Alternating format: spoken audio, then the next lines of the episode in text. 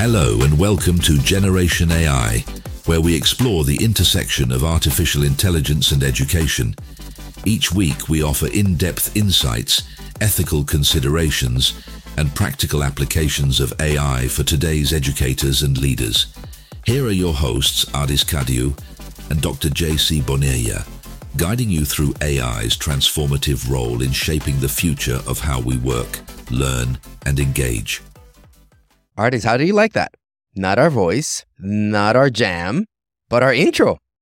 Exactly, exactly. I, I like it. It's very repetitive to hear my voice all the time. So this is this is great.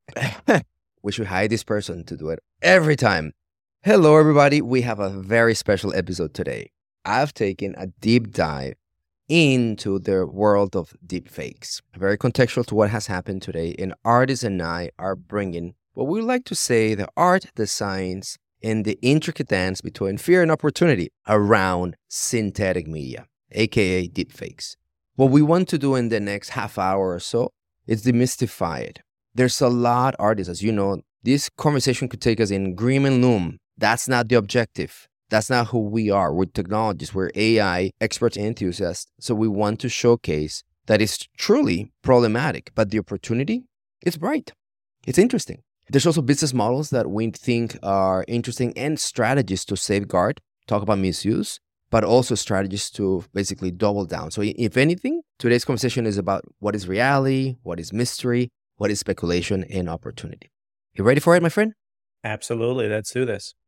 So, let's set the stage with 2023 Person of the Year, Taylor Swift. Ardis, you want to tell everyone what happened in the past few weeks with our dear friend Taylor Swift.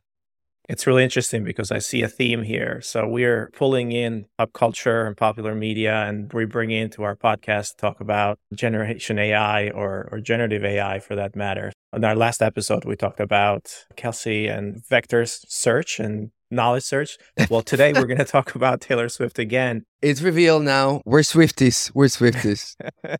hey, my daughter is, you know, she's 12. I'm not in that camp. I do appreciate her art, but I'm not a Swiftie, unfortunately. A great artist. So, one of the things that, if you've been following social media, Taylor Swift deepfake scandal emerged as significant concern when, uh, like, a non consensual deepfake was actually pornographic images of her proliferated on Twitter or X, and it was seen over 40 million times throughout the network. Basically, fans were trying to override the threads and the popularity of the of the images. However, the damage was already done, and it was seen over 40 million times during the span of a very very short period of time it's a scandal, right? Because a public figure at the caliber and level of Taylor Swift, which basically it's in a different spectrum, gets put in this really controversial aspect. But you also start seeing the effect the community and you know there's also angles on what does it mean that deepfakes are so close to pornographic content about 96% of use cases on deepfakes tend to have pornographic content there's also unfortunately really difficult things that we're not going to be talking about today, but within that subset of deepfakes, women tend to be the usual suspect that gets abused and affected. And although those are very serious things, it's not our land of expertise, nothing but empathy and more like disgust for it from my point of view. But what we're here to do today is, is talk about how these things are produced. Not that we encourage you to do this type of deepfake use case, but there's really interesting use cases that are emerging. And Ardis, one of the things that you were really excited about this in terms of context is that election year is coming up. So what's the primer? We're going to talk about the sign, how deepfake is produced, the business models, and in a way, the demystification of it. So Taylor Swift takes place, and now the election year. What are you anticipating, and why is this generation AI type of topics? Yeah, so the reason for us talking about this is because AI now is coming into the mainstream media and it's coming into everybody's households and it's affecting everyone. So in an election year, when misinformation or disinformation are one of the most powerful tools of, you know, influencing elections, it becomes very, very important for us as, as citizens to understand how we're uh, looking through at this media or this information that's coming through on our different channels. So it's very important for us to understand it. It's very important for us to you know, as AI enthusiasts to to kind of put the the benefit, but also the risk that that we see every single day that these technologies can have on society, they can have on our day to day lives.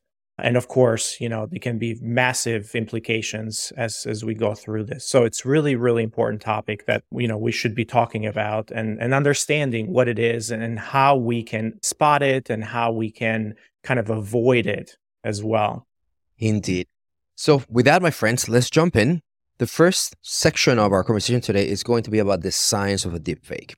And Ardis, I'd like to do this journey with you. It's a little bit of, you know, improvising. So everybody, I hope you are able to capture our excitement and lack of preparation sometimes. But Ardis, would you mind opening this TikTok that is on our episode notes? Ardis, walk us through what you're seeing. And everybody, Ardis has not seen this. Ardis, what are you seeing? Paris, I don't want to be late to this premiere. We gotta go. Oh, so I see Tom Cruise in his closet with Paris Hilton. Huh. They seem like they're a couple. Very. You're like, huh? Interesting. I don't know if Tom Cruise is that tall, actually. So this is definitely a, de- you know, You're seeing a taller version of Tom Cruise. I see. the taller version, yeah. Paris Hilton is pretty tall, so they seem to be a couple. Wow. Okay, this is interesting. And tell everyone what do you see in terms of attire. Tom Cruise is wearing a tuxedo. Paris Hilton is wearing a very nice, it seems very transparent dress. So, yeah. They're heading to a premiere, right? The whole play, and this is content that is produced by Chris Umé, CEO and founder of Metaphysics, one of the biggest showcases of deepfake, the positive side. There's a whole TikTok page on Deep Tom, where Tom Cruise has not sued them because the type of content that they put in maybe make him taller and they kind of have some uh, alignments. I don't know. I'm speculating. But what you just saw, Ardis and everybody, it's something that looks very real.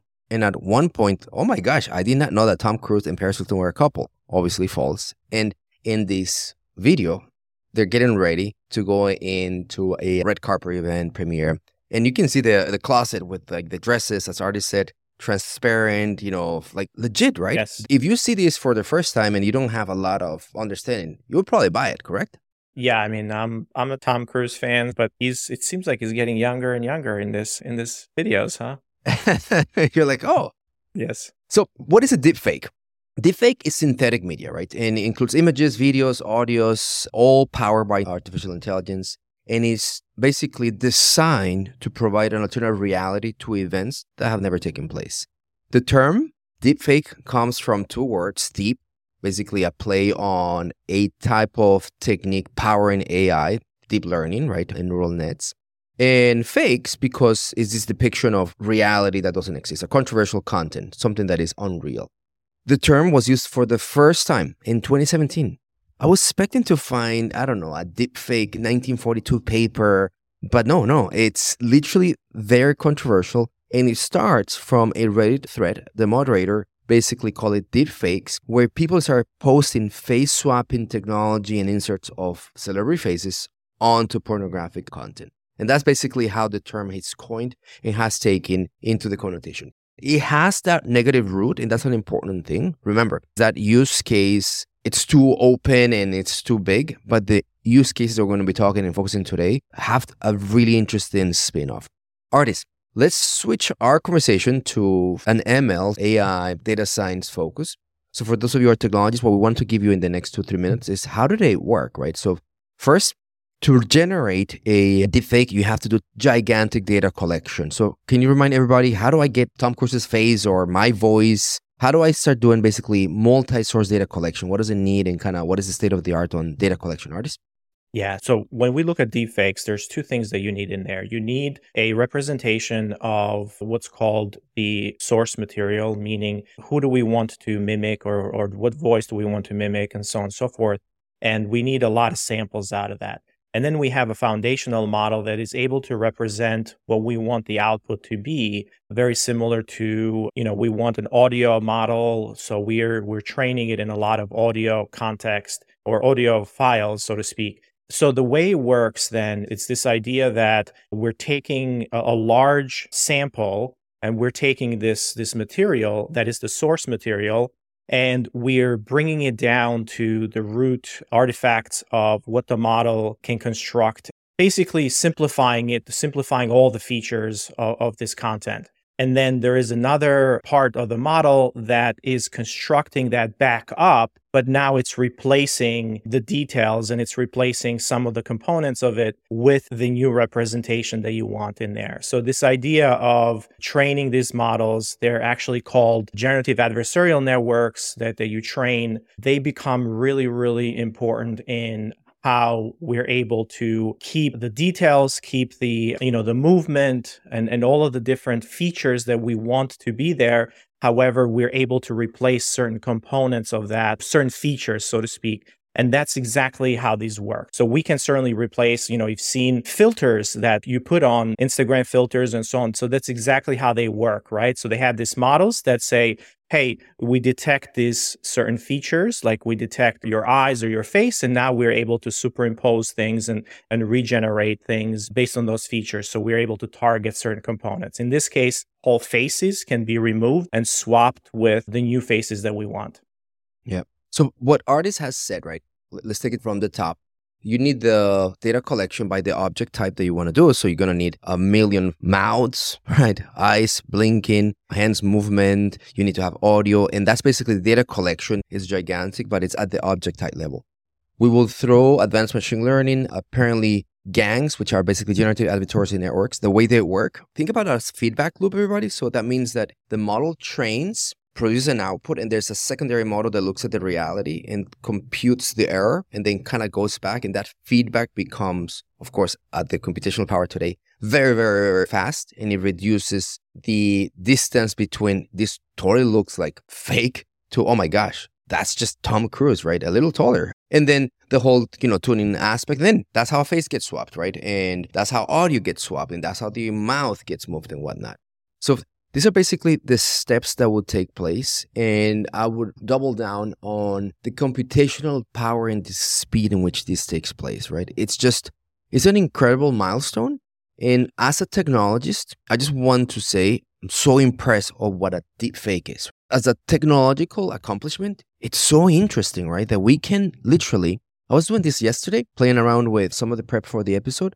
I was given a script of about, I don't know, 32 seconds. I read it in 32 seconds, it learned my accent, my style of talk, and then I did some of the intros, outros of this episode, and I never done them. And if anything, my friend, you know, I'm ready for the next co-host because I now I can do the intro and outro, which is 50% of your job. Absolutely, absolutely. It took 35 seconds of training. Isn't that incredible? Is that video, is that compression? Like, how is that? So, the way that works, it's these base models are getting better and better at representing different variations on the output. So, the base models are getting better and better. So, it needs very little differentiation then. So, it needs very little JC voice in order to superimpose that. So, it's gotten really, really, really good at all the nuances, all of the variations. We're training them with more and more data very, very fast. So we need very little source material now to inject in that base model. And this is very important. Those are the, the layers, right? The layers principle exactly. in deep learning, right? That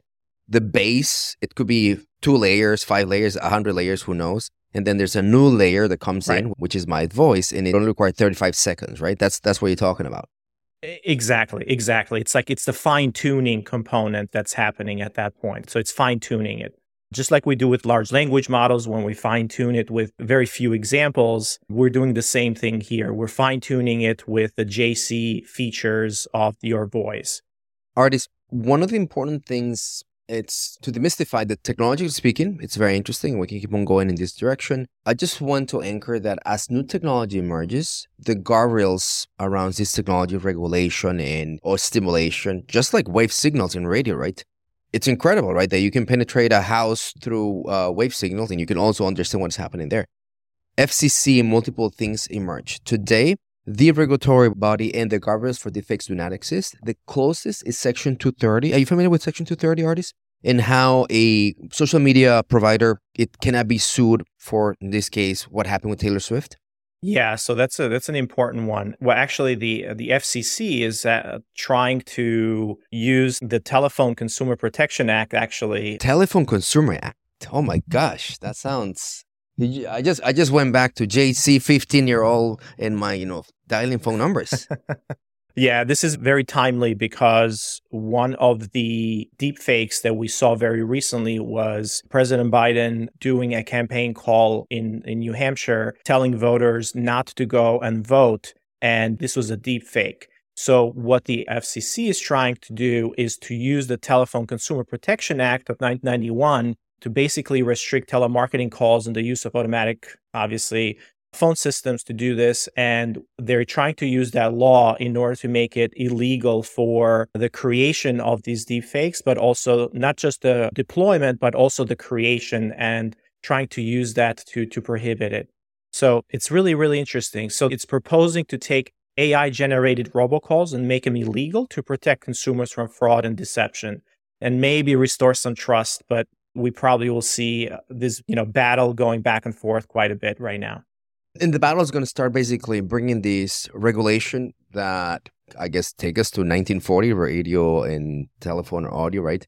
There is no regulation right now, so we're trying to use older regulation. Yeah. I, I want to mention 230. 230 is one of the most controversial regulations because it allows web operators, let's say Facebook, to have a, a, legal framework so that they are not, say, sued when a deep fake of Ardis in JC, I don't know, running in Cancun on pink dresses, hasn't happened yet. And then we will come and say, hey, that never happened. So we, we cannot sue Facebook because, if anything, the legal framework is who's the author and going back to that person, but also there's anonymity and all this type of things. So 230 and many FCC kind of all body regulations will come in and give us those guardrails. So technology, incredible. The legal framework needs some work.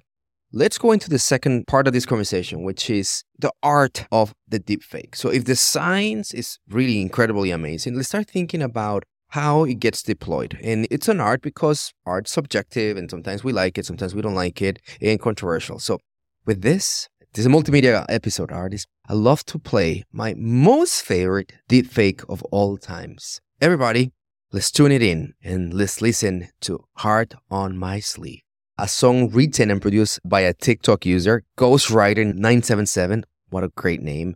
And it vocals the sound of Drake and The Weeknd through generative AI.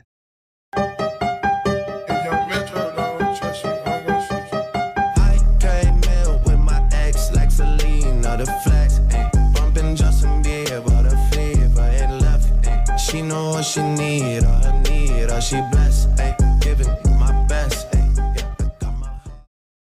This song has not taken place, and it broke, it broke culture, pop culture, because not only generated thousands of views and plays on TikTok, but it also jumped the TikTok social media and it went into streaming platforms like Apple and Spotify, YouTube, and also did uh, fantastically. Obviously, Universal Music Group, representing Drake and some of the content, pulls it out and discredits that this is not a Drake or a Weeknd song.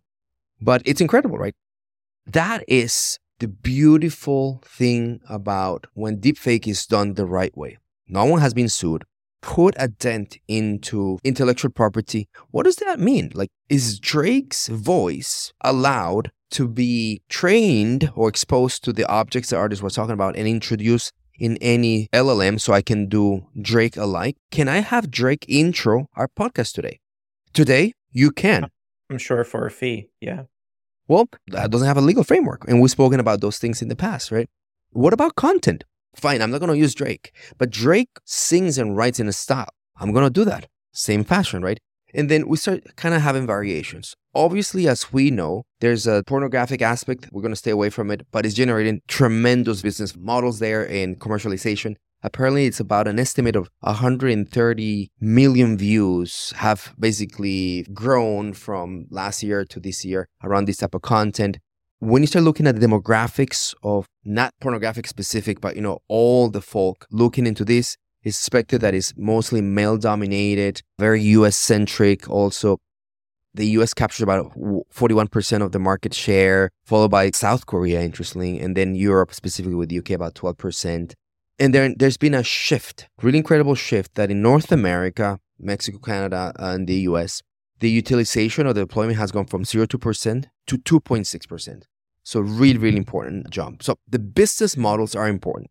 And what we want to start talking about is hey, everybody, there are really interesting ways in this how this synthetic technology is being used. So let's riff here, Ardis. The first one is entertainment and media productions.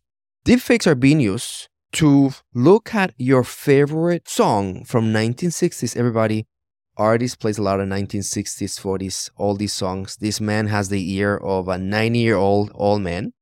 And they can be re recorded, edited, preserved, and all of a sudden, a movie that is in an analog form, literally decaying, can be digitized and upgraded and presented in the standards of today. So, entertainment and media applications. Fantastic Ardis. Yeah, I love that. I think if you take a couple of movies that were done uh, a decade ago or so, the story of Benjamin Button, or the aging uh, and kind of the rejuvenation of the actor, how do you do that? So, those are some of the effects that we've seen in movies, but they required a lot of visual effects uh, prowess in order to get those things done well now you can do them really really easily with these newer technologies and the old movies that are being revived again are something that you know we can certainly take a look at and say well is it the real let's say frank sinatra or is it the real dean martin that's actually doing that duet or is it just a, a fake of it at the end of the day, I don't know if entertainment will be the same. And art is one of those things that is constantly pushing the limits of what we can do with synthetic media and what we can do with the idea of sampling, right? The idea of sampling in media and audio and film and so on and so forth has been around for a long time and everything kind of builds on top of each other. And now the acceleration of this, it's even more important in here. Hey everyone, Ardis here, founder and CEO of Element 451. I'm thrilled to invite you to the Engage Summit in Raleigh, June 25th and 26th. It's our annual gathering where AI and higher education come together in exciting ways. A lot of the sessions will focus on cutting edge AI that are reshaping student experience, they're enhancing staff productivity, and offering deep insights into your data. Imagine two days filled with hands on sessions, real success stories, and the chance to network with top minds in the field. You live with practical, transformative takeaways as you learn how AI can foster a more personalized, efficient approach from recruiting to student success and even to alumni engagement. Oh, and the best part? Engage Summit is incredibly affordable try discount code Enrollify 50. That's Enrollify 50, and you can register for just $99. So join me and many of my fellow Enrollify network creators at Engage Summit this coming June. Learn more and register at engage.element451.com. We can't wait to see you there. Ardis, advertisement and marketing, another use case. And I am at the center of this, right? Creative content is super expensive. And organizations like us, we charge gazillion millions of dollars. There's too much money being moved into basically having consumers be influenced by copy, creative, and whatnot. And what we know is that it's so easy to get a mascot dance and applied in multimedia content for the Super Bowl, for TikTok and Twitter and also give me the English version, the English American version, the Spanish version for Mexico, Colombia, Argentina, and give me a little bit of a twist of Caribbean flavor. And all that gets done with the press of a button. So the applications in advertising and marketing fascinating because not only allows the cost, which all of us are basically paying consumers. When you buy an Oreo cookie, and I know about this, you are basically subsidizing billions of dollars in the CPG industry, right? advertising. Yeah. Yeah. Correct. So now if that production cost drops by half, the cookie price should drop a little bit, a little bit. And we all love those cookies, all right? Oreos, my favorite. What do you have to say about advertisement and marketing? Where do you see deep fakes going deep? no pun intended well certainly the personalization personalized content and advertising becomes really important. So as we trying to reach more and more segments that cost now becomes tangible. It, it, literally goes down to almost zero right? So the idea of putting these things together is where most of the cost and the post production goes down to almost zero. We're not going to see it right now but we're probably going to see it over the next 12 to 24 months as this becomes cheaper and cheaper now, when you look at it from the other use case in education and training, right? I mean, this is our field, education and training. before it was really difficult to have a script to record that script to have a online class you needed so many different production folks to actually put these videos online and to have an online class Today, we can have these deepfakes create immersive educational content, such as historical figures delivering a lecture, for example, or maybe an interactive learning experience where you have virtual instructors that maybe don't exist at all. So it can make the education materials kind of more engaging and accessible to, to a larger audience. And of course, the language and the accessibility becomes really important because you can deliver that lecture, you can deliver that content in multiple languages as well. So this is very, very timely around education and training. Imagine I am a high school student, and now what I'm able to do is observe, you know, Abraham Lincoln's speech on Gettysburg, but now I actually can see it immerse and see the man giving the speech, and I'm actually in the battlefield. So that's really the opportunity, and education and training in that immersiveness aspect is one of the things that excites me the most. Speaking of immersive, corporate communications my other boss, not my wife, the one that actually pays the bills, it's an incredible figure. And as a communicator, you know, you want to listen to him. And his name is Gary Vaynerchuk. And then literally, it gives you fuel to manage your teams for a month, right? We have offices in Mexico. We have offices all over the world. And they don't get that Gary magic, right? Because they don't speak English. A creator in today in Malaysia, right? Doesn't have the sophistication to really translate the man. So all of a sudden, what you have is give me this presentation in Gary's style, tone, but in Malaysian, in variations of dialects in India, Chinese, Costa Rican Spanish accent versus Colombian accent. And by the way, you could even play, I'm, I'm not joking, you can play the Mexican Spanish with the Mexican language and jokes. It's so interesting. So that application of corporate communication has taken place. Ardis, you know where I'm starting to see use cases here? CEOs that need to communicate basically billions of dollars of fluctuation in earnings calls, right? If they flop that presentation, people say, I, I don't like what you just said. I'm going to sell my stock. All of a sudden deploy their earnings calls using deepfake because it's on script and basically synthetic. Perfect. Incredible aspects. Ardis, can you go deeper into personalized content? Because that's, I know, one of the things that Element it's really good at and you've been pioneering, but where do you see the use cases on personal content creation for deepfakes? I have a really interesting example here. If you have little kids, uh, you probably have called, there's a number that you call and you get a call back from Santa. You leave the kid's name and then Santa calls you back with the kid's name and says, Hey, I'm on my way. And, and it provides a lot of other. exactly. So that personalization on a celebrity or someone kind of personalizing this message to you and a kid it's it's super super important so when you think about the personalization aspect around content creation this is around videos so you can personalize videos now so i can create 100 200 300 or even thousands of different personalized videos just by saying the same message, but now the word and, and how I say it can change and that can be injected through the CRM.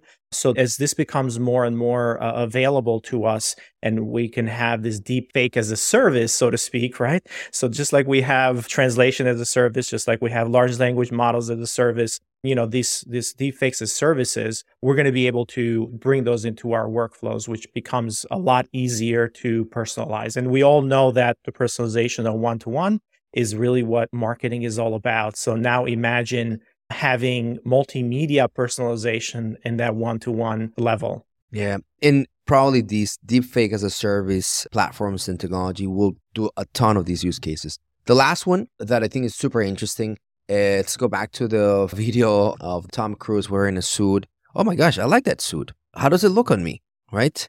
I'm shopping for shoes in Amazon, right? And does it fit my, you know, big fat toe, whatever it is that your your body is different and unique, all of a sudden the fashion retail industry with virtual tries on and how does it look and fit, it's really given us tremendous potential here. So they're starting to see a lot of synthetic reproduction of self, me, with these artifacts and also like, you know, let me see it. How does it fit? Oh, can I give me a smaller version and let's make it green? And then you get to see all that in real time fast pace, and really bringing consumer experience to the next level. Yeah, exactly. So there's a lot of really interesting use cases, but again, we need to kind of balance that with everything that we hear from the media, which those use cases that are not necessarily appropriate are amplified the most. And that's what we hear. But there are all of these beneficial use cases that we're going to see in all of our day-to-day lives and trying to make it in as you know slowly but surely into every one of our products and every one of our media that we're consuming today lovely so, everybody, we've been having this conversation about the technology of deepfakes. And as technologists, we celebrate that, acknowledging that the guardrails are forthcoming. We also wanted to give you a different take outside all these really complicated use cases that are dominating the application of where the promise lays. To wrap it up, Ardis and I, what we like to do is start basically riffing around misinformation and disinformation. Remember, misinformation is when the intended use of the information it's, it's basically not ill. I just didn't know, and I told you something that didn't make sense. I'm basically spreading false information, but the intent it's not at the center of I want to create something that is false. Whereas disinformation, it is totally designed to disseminate things that are not real, and the intent is to create that type of ill aspect. It has its roots in you know really interesting geopolitical aspects that take us back to the Cold War and really designed for espionage, propaganda, dispersion, all these type of things. So what that parallel of disinformation misinformation now brings us is that there are two places where we see the evolution of technology or media and we can draw from those parallels right to say this is where deepfakes should be going right so the first one is in cybersecurity Ardis there's these mm-hmm. parallels of cybersecurity and media streaming that we want to use to guide where we think deepfakes should be going. So, can you give us your take on cybersecurity? How does it work as it relates to the parallel universe on deepfakes? So, as the CEO, every new employee who starts gets a personalized text message. And you know what that message says? Um, don't share your password. No, it's actually not for me. I, I don't know where these folks get their information from, but it's a text message telling them, hey, I'm actually in a meeting right now or I'm at a conference. Can you go to the store or can you call me back? I need you to do something for me. I need a gift card or I need something from you. So everyone gets that message. You're kidding, really? Wow. Everyone without fail. This is a phishing attack or. That's so smart. Can you imagine? I'm a new person. The boss is telling me, "Can you go get me a coffee?" Oh, by the way, just send me twenty five dollars and I'll buy it myself or whatever.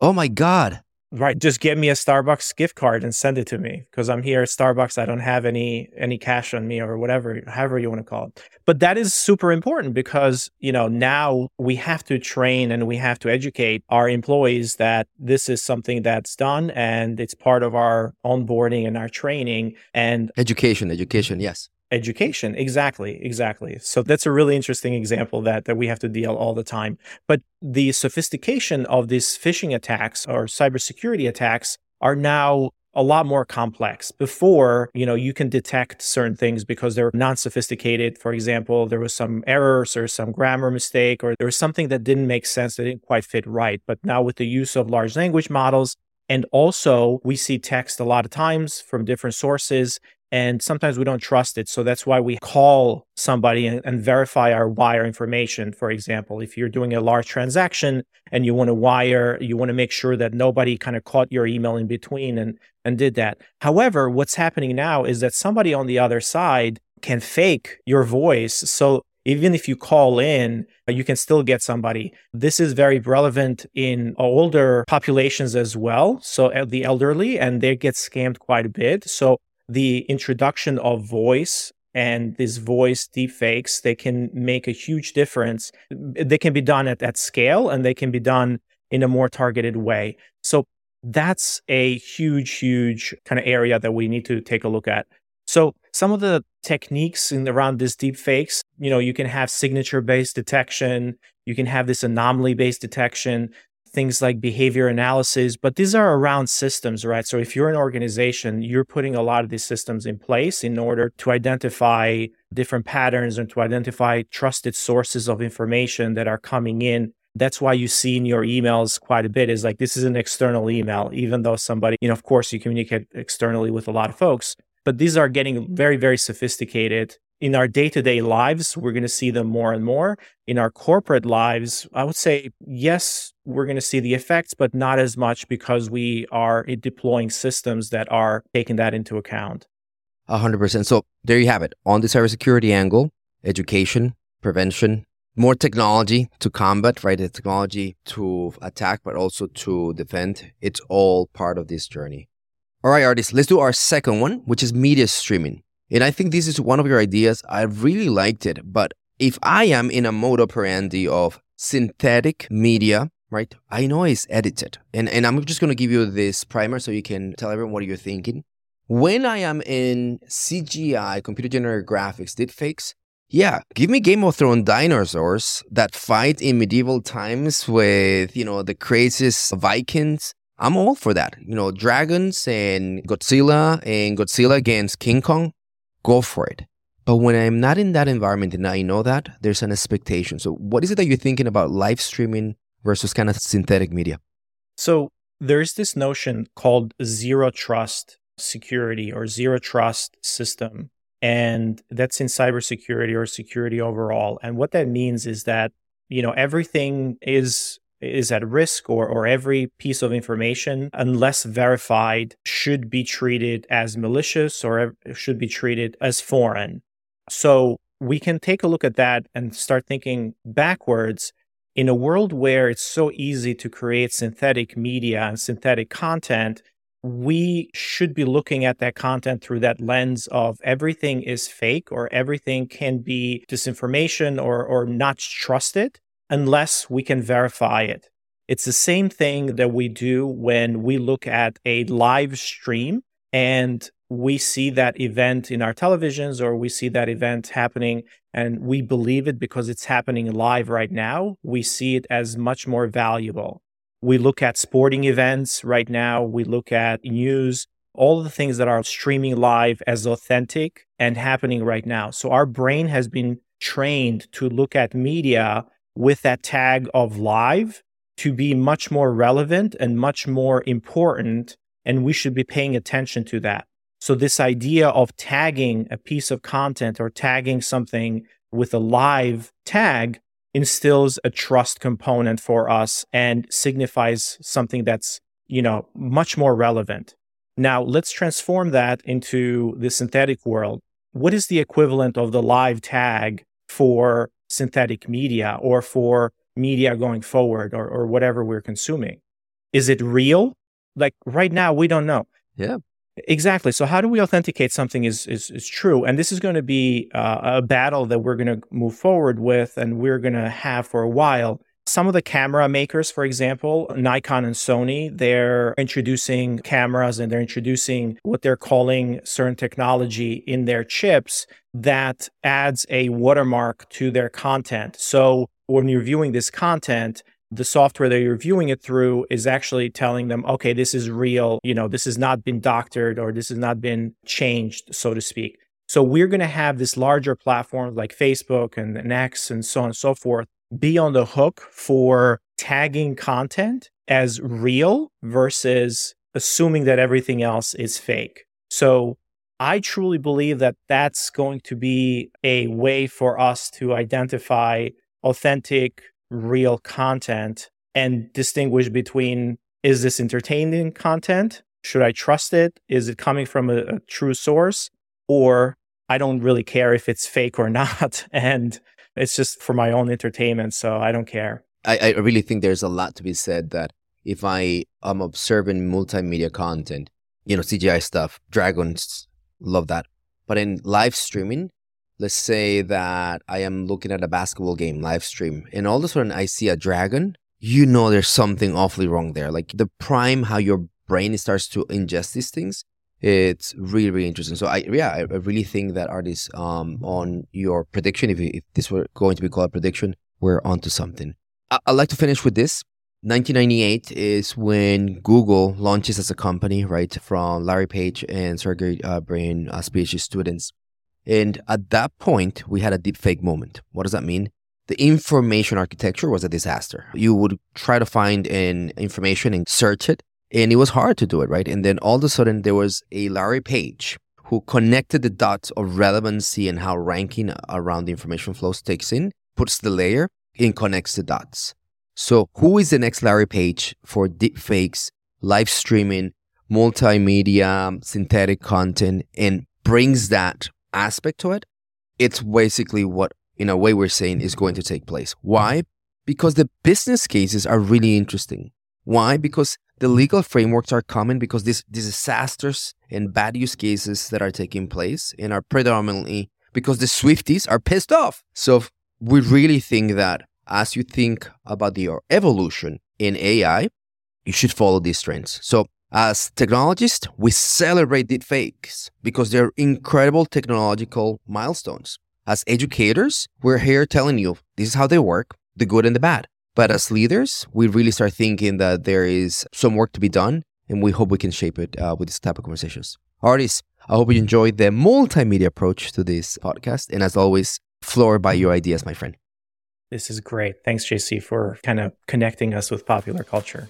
Bye, everybody. Have a good one, everyone. Until next time. Generation AI is part of the Enrollify podcast network. If you like this podcast, chances are you're going to like other Enrollify shows too. Our podcast network is growing weekly, and we've got a wide range of marketing, enrollment, and higher ed technology shows that are jam packed with stories, ideas, and frameworks, all designed to empower you to be a better higher ed professional. Our shows help higher ed leaders and professionals like you find their next big idea. They feature a selection of the industry's best as your hosts, like Jamie Hunt, Seth Odell, Jenny Li Fowler, Brian Gross, and many of your favorite leaders in higher ed. Enrollify is made possible by Element 451 the next generation AI student engagement platform that's helping institutions all over the country create meaningful, personalized, and engaging connections with their prospects and students. Learn more at element451.com.